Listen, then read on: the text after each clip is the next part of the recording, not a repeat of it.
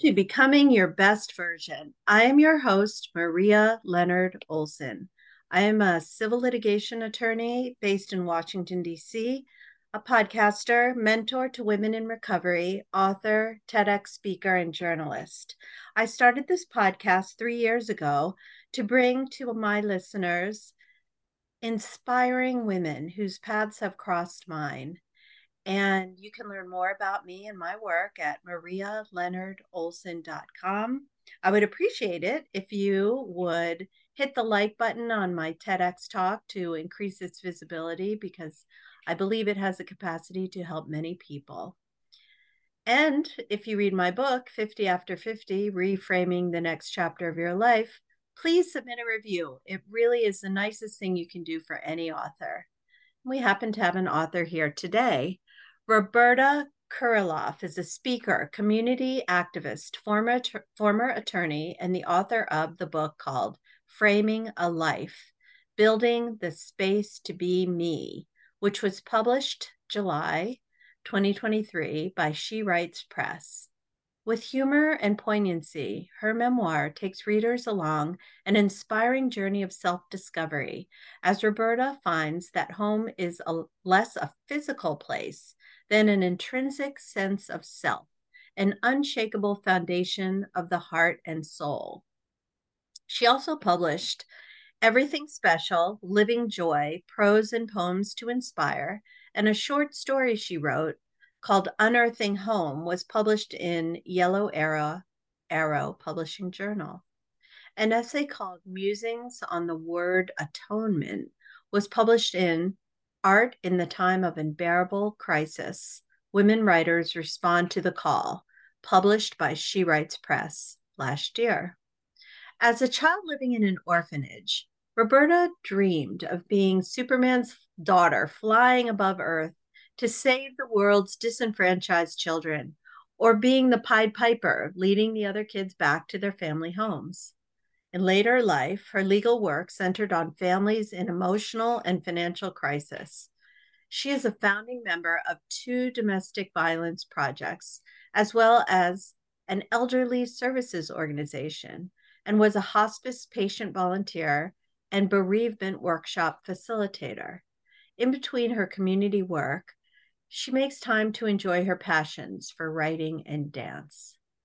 In her book, Framing a Life, Roberta explores how those losses shaped the woman, lawyer, and activist she'd become.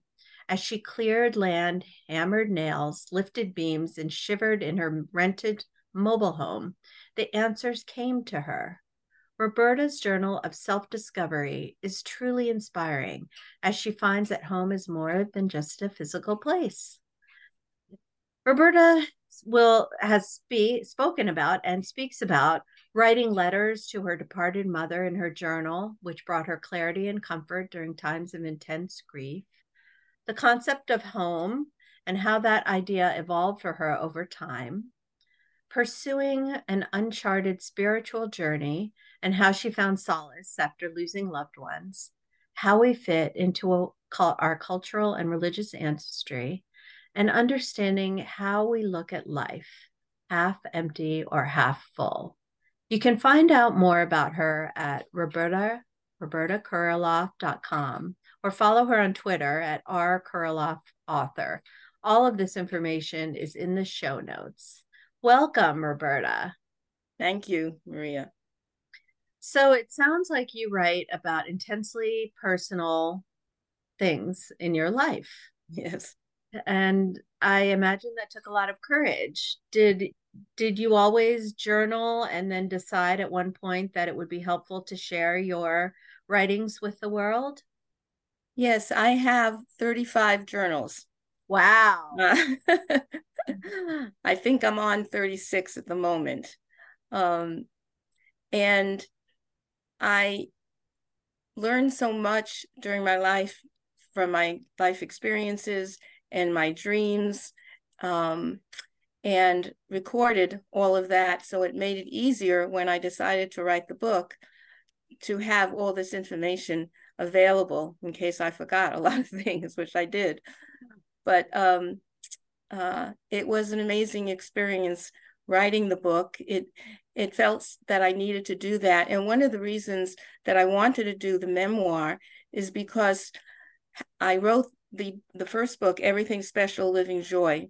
And I wrote that at a meditation retreat. I didn't mean to write it, but mm-hmm. I was sitting in meditation and it was a intensive week. And at one point in uh, my room, just at night, I think it was around midnight, all these thoughts came into my head and I didn't know where they should go and what was happening. And I just wrote things. And those are the poems in Everything Special Living Joy. And wow. so it was such an amazing experience to to go through this to feel like your soul finally li- listened and let me speak through it and it was a marvelous experience and i wanted people to see what i wrote because i think it was very positive and uh, supportive and uh, that's the type of reaction i received and so i wanted to explain that with all the losses that i've had in my life and especially towards the end of the book um, uh, after nancy's death that i talk about in the book um, that's when i had this epiphany in terms of uh, what's important and what I wanted to share with with others to be mm-hmm. helpful and supportive. Wow. Well, that's really beautiful. Thank so you. let's talk about your your childhood. How did yeah. you come to be in an orphanage? Well, my uh, I, I, lived with my father and mother and my younger brother, who's four years younger than me. And at age six, my mother died of cancer. And my father uh, put took us to our my aunt's farm in in New Jersey, and so we lived on this farm for a year, which was uh, a beautiful experience and one that I think really led me to where I am now. But um, I can talk about that another time. But uh, so this after my uh, we were there a year, my aunt found out she had cancer, and her daughter said to to me that we can't live there any longer, and so none of my other relatives were able to uh, take us. My father, truthfully, had twelve brothers and sisters, and my mother had five, but they all had their own families, and they just couldn't do that. And uh, one was willing to take us, but to adopt us, and we didn't want to be adopted we didn't want to be adopted, or my father didn't want us to be adopted. I was six, my brother was two. Um, so somehow we ended up in the orphanage for lack of another place to go. And that was in Queens, New York. Mm. And we were there, I think, about five years. Mm. Wow. That must have been hard. Yes, I, I talk about it in the book and early on about the uh, the first night in particular, how scary it was. And my brother was taken, he was so young, he was taken to the boys' building, and I didn't really get to see him. And I was in with another building with the girls.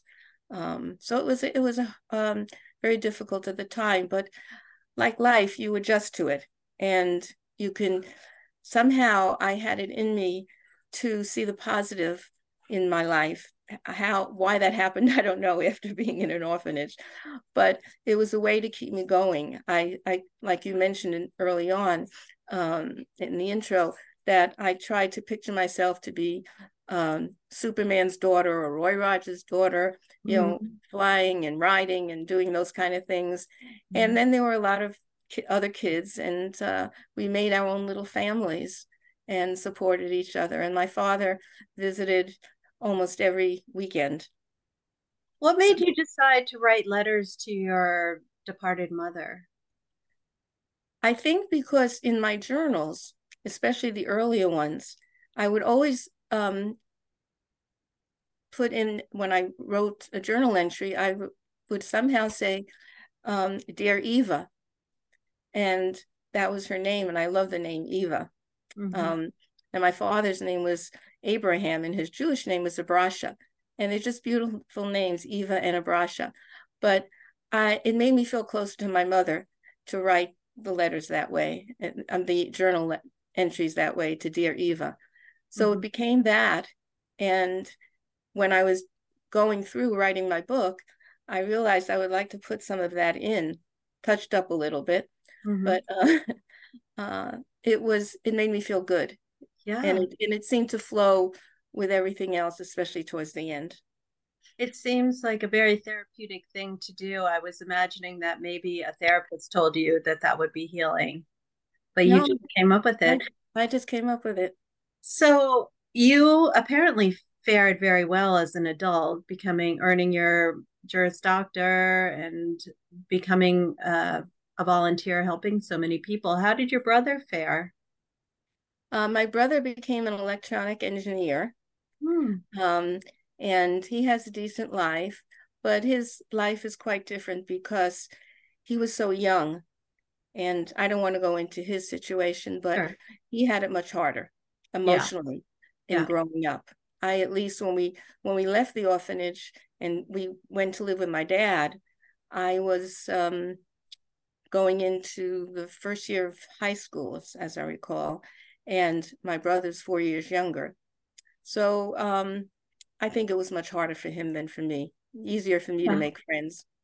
I ask you that because I have a younger brother and we had a tumultuous childhood, and I believe that he did not fare as well as I did. So yeah. maybe it was because he was younger, I'm not sure. And then I became tried to become his mother, and that was not a good idea. No, no, I learned that. I learned that.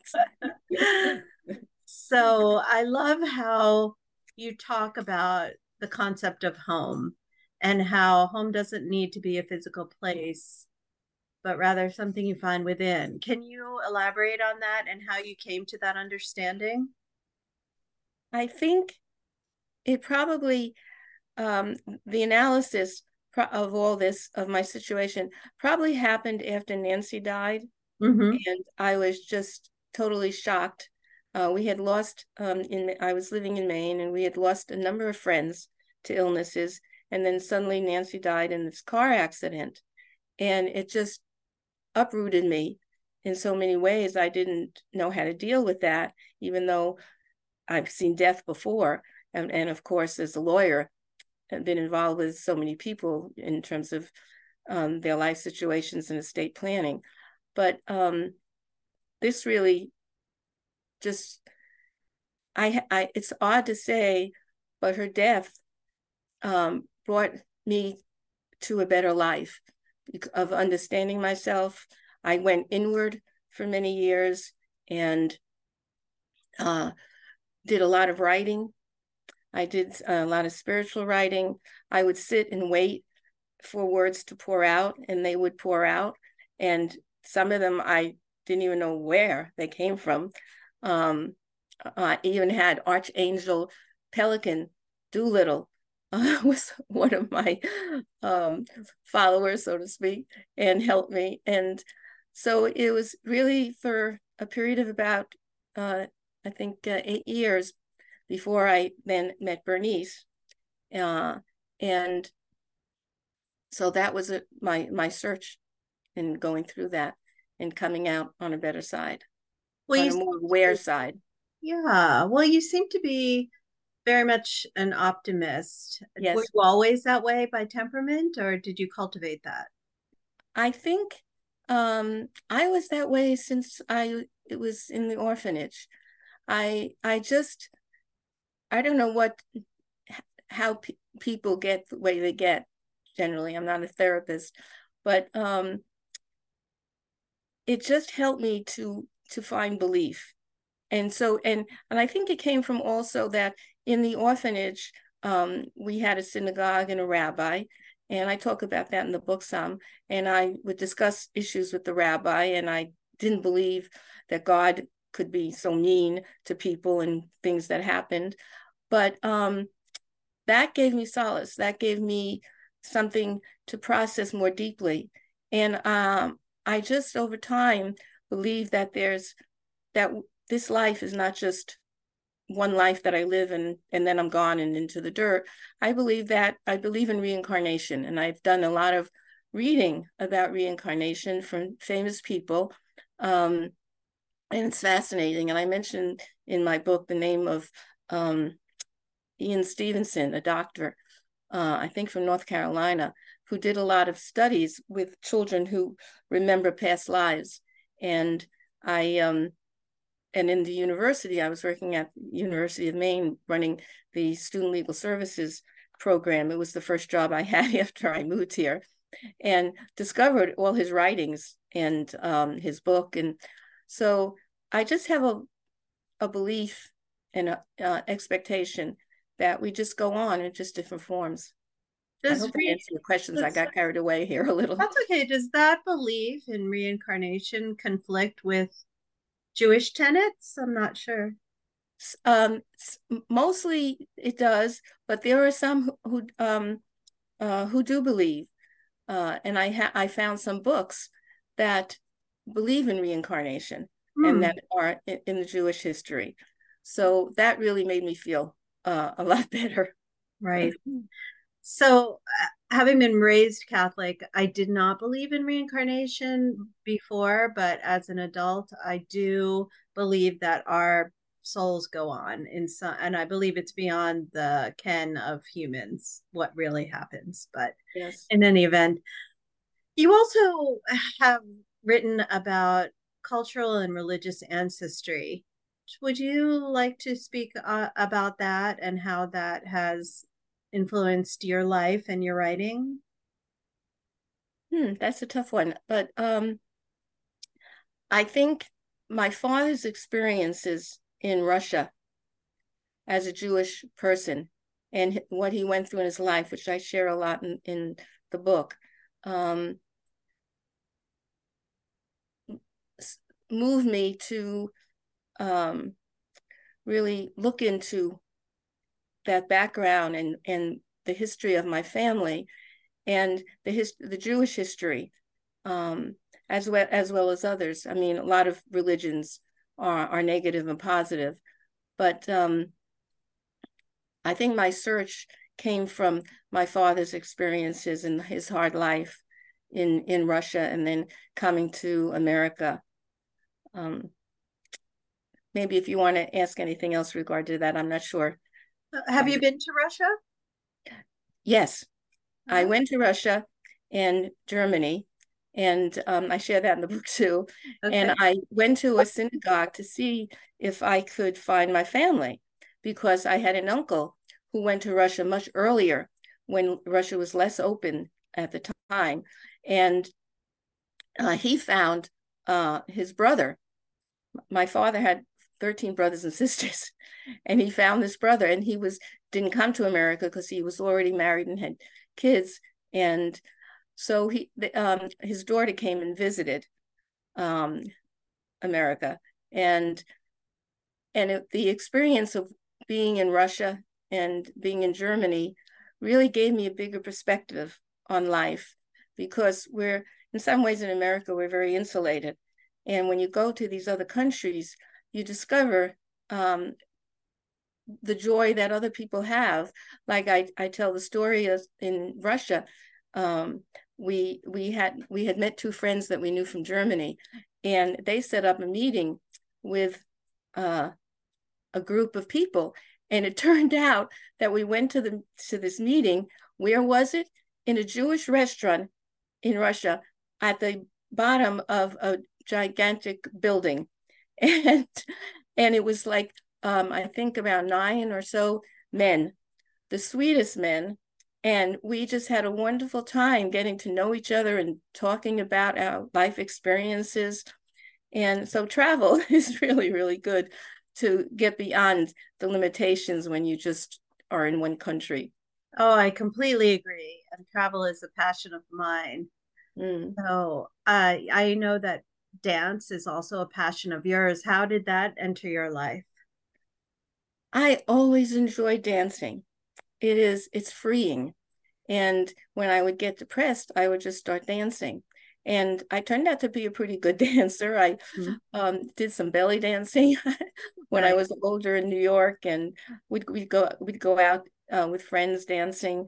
Um, and I dance in the house. And the nicest thing that I in, in the house is because I'm surrounded by trees and the woods, and there's no really houses around me. Um, maybe a little bit more a little outside now. Things have grown up, but um, I could look out my big windows in my house and at night and have the outdoor light on, and I could dance in my house, and and friends could dance in the house too. We could just you know and see yourself in the mirror of the of the windows. But I just um, dancing is so freeing. Mm-hmm. Whenever I get tense, I just have to start dancing. And I taught dancing. I taught cha cha and mambo for a while. Wonderful. And, and, and the jitterbug. right. um, it is just something that it, it releases all the tension. Oh, well, I agree with that. Dancing can elicit such joy. Yes. And I would like to remember to do it more often. so I don't know um, if you would like to read a passage about your book or uh, in your book, your latest book, or if you would like to just summarize for our listeners what well, I have I have some passages uh, in right with me that okay, I can wonderful. Gladly, let me just oh wonderful. here okay um okay one of them is I did not have choices in my own childhood Yet thankfully, I had aspirations, even though at the time I didn't know what the word meant.